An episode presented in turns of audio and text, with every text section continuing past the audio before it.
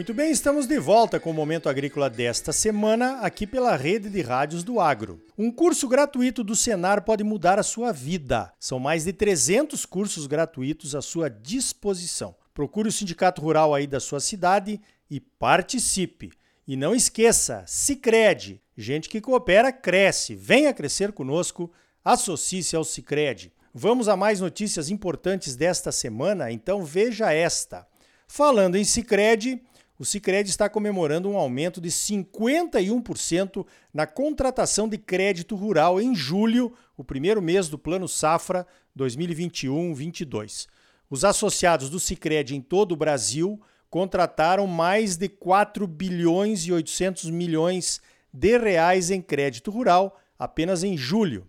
Esse valor foi equivalente a 18% do total contratado no mercado de crédito rural agropecuário. Enquanto o Sicredi mostrou esse crescimento de 51% nas contratações, a média de crescimento das demais instituições financeiras foi de 16%. Os números de julho reforçam a posição do Sicredi como um dos principais agentes financeiros do crédito rural. Nesse segmento, ninguém é líder por acaso. O bom atendimento, a agilidade, a confiança e as boas taxas de juros são fundamentais para a conquista de espaço nesse mercado do financiamento do agro. Deste valor de 4,8 bilhões de reais contratados, 3 bilhões e meio foram para custeio e 1 bilhão e 200 milhões de reais foram para investimentos. O que chama a atenção também quando se analisa os números de contratações do primeiro mês do Plano Safra é que os agricultores familiares contrataram 1 bilhão e 700 milhões de reais via Pronaf e os médios produtores contrataram mais de 1 bilhão via Pronamp, tudo isso no Sicredi. Então tá aí o Sicredi fazendo a diferença no plano safra. Falando em safra, a Conab divulgou sua previsão de safra de grãos para o ano agrícola 21/22 aqui no Brasil. A safra de grãos aqui no Brasil pode chegar a 289,6 milhões de toneladas. Seria um novo recorde. Nessa primeira projeção, a Conab estimou que a safra brasileira de soja pode chegar a 141 milhões de toneladas, um crescimento de 3,9%. A produção de milho pode chegar a 116 milhões de toneladas, um crescimento de 33,8%. Crescimento grande por conta da grande quebra deste ano na safra de milho. É claro que é uma previsão inicial que será ajustada ao longo do tempo. É uma safra possível desde que o clima corra bem. Ninguém faz previsão inicial de safra considerando que haverá perdas por eventos climáticos, né? Então vamos aguardar e acompanhar. Só para constar e ressaltar a importância de uma boa safra para o Brasil, o nosso produto interno bruto caiu 0,1% muito por conta da quebra da safra de milho, primeiro com o atraso no plantio e depois com as geadas que atingiram as lavouras. O algodão deve chegar a 2,7 milhões de toneladas, um aumento de quase 16% em relação a essa safra de agora. Falando em safras, estamos todos de olho no andamento da safra americana de soja e de milho. Parece que o milho lá nos Estados Unidos melhorou bastante, mas a soja continua com o percentual de lavouras boas bem abaixo do ano passado. O problema é que a soja sempre surpreende positivamente na hora da colheita. Né? O assunto da semana por lá foi o furacão, o furacão Ida, que passou pelo sul dos Estados Unidos, causando estragos entre os maiores da história em termos de prejuízos econômicos. O furacão Katrina, lembra dele, que atingiu Nova Orleans em setembro de 2005, causou prejuízos de 163 bilhões de dólares e 1.800 mortes. Os prejuízos do Ida ainda estão sendo contabilizados, mas podem ser maiores do que o Katrina. O baixo número de mortos em comparação com o Katrina foi por conta do investimento de 14 bilhões e meio de dólares num sistema de proteção contra enchentes e diques ali na região de New Orleans. Nós visitamos essas obras durante a missão de logística realizada pelo Movimento Pro Logística e pela AproSoja Mato Grosso, lá nos Estados Unidos, em 2012. Pensa num trem ajeitado as obras, hein? O furacão causou danos em terminais portuários do rio Mississippi e os embarques estão lentos ou interrompidos. As operações devem voltar ao normal em duas semanas. Com isso, os preços das commodities caíram, mas já vão se recuperar. O consumo dos estoques e a produção não mudaram por conta do furacão Ida. Então, volta, né? Os furacões aqui no Brasil estão vindo do STF. Esse julgamento do marco temporal na questão das demarcações de terras indígenas é um deles. Furacão, temporal, tudo a ver, né? O julgamento foi interrompido novamente e vai voltar no dia 8 de setembro, um dia depois da mega manifestação democrática prevista para a próxima terça-feira em todo o Brasil, mas principalmente na Praça dos Três Poderes em Brasília e na Avenida Paulista. Pois então, todas as manifestações de produtores rurais em Brasília que eu participei desde os anos 90 foram pacíficas. Plano Sarney, Plano Collor, Caminhonaço, Tratoraço e algumas outras. Nunca houve baderna nem depredação. Sempre houve, sim, intimidação contra os produtores. Uma vez soltaram os cachorros em nós lá em Brasília e a correria foi grande. Espero, pela democracia que todos desejamos, que não seja desta vez que mude essa postura. E eu tenho certeza que, da nossa parte, os produtores não vamos começar nada. Veja esta, uma notícia preocupante para o mercado de carnes do Brasil. Foi um suposto caso da doença da vaca louca que teria aparecido num frigorífico de Minas Gerais em junho. A doença da vaca louca é transmissível entre os animais e também aos seres humanos, e precauções precisam ser tomadas imediatamente quando aparecem casos confirmados. Tudo indica que seja um caso atípico desenvolvido pelo próprio animal, uma vaca velha, ou seja, sem transmissão por contaminação. Esse tipo de caso também pode aparecer, já aconteceu. Foi realizado um teste que deu positivo, mas a contraprova deu negativo. Todo mundo está aguardando então o resultado de um terceiro teste coletado e realizado pelos técnicos do Ministério da Agricultura, que ainda não saiu.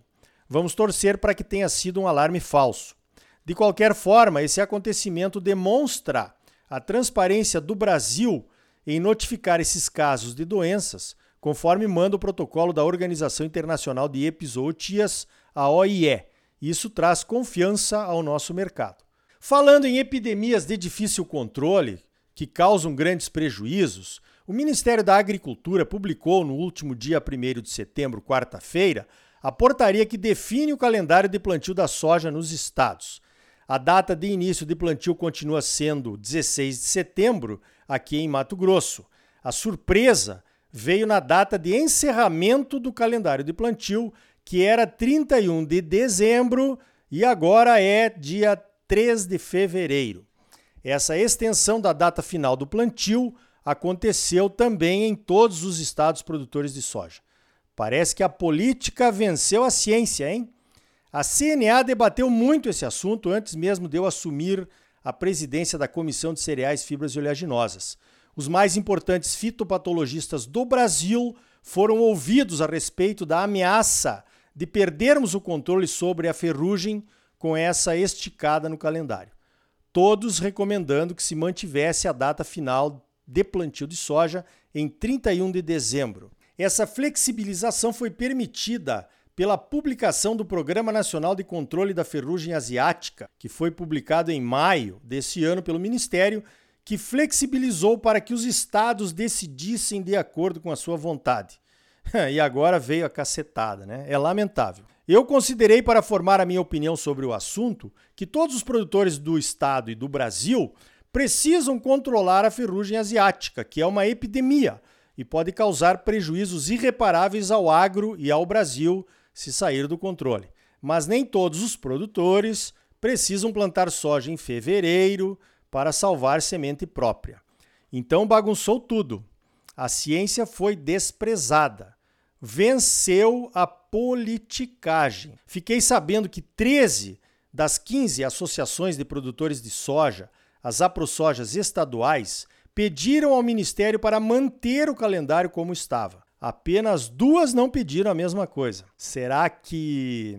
Bom, deixa para lá. Parece que há interesses em colocar produtor contra produtor dentro das entidades, com uma minoria sendo beneficiada e ditando as regras, custe o que custar para a maioria. Não é assim que se faz política de classe. Se for assim, é simples de resolver. Devolve o meu dinheiro e segue o baile.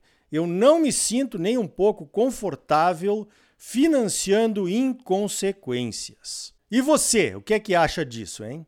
Para encerrar, na quinta-feira, dia 2 de setembro, aconteceu o seminário Soja Plus com uma ótima repercussão na mídia.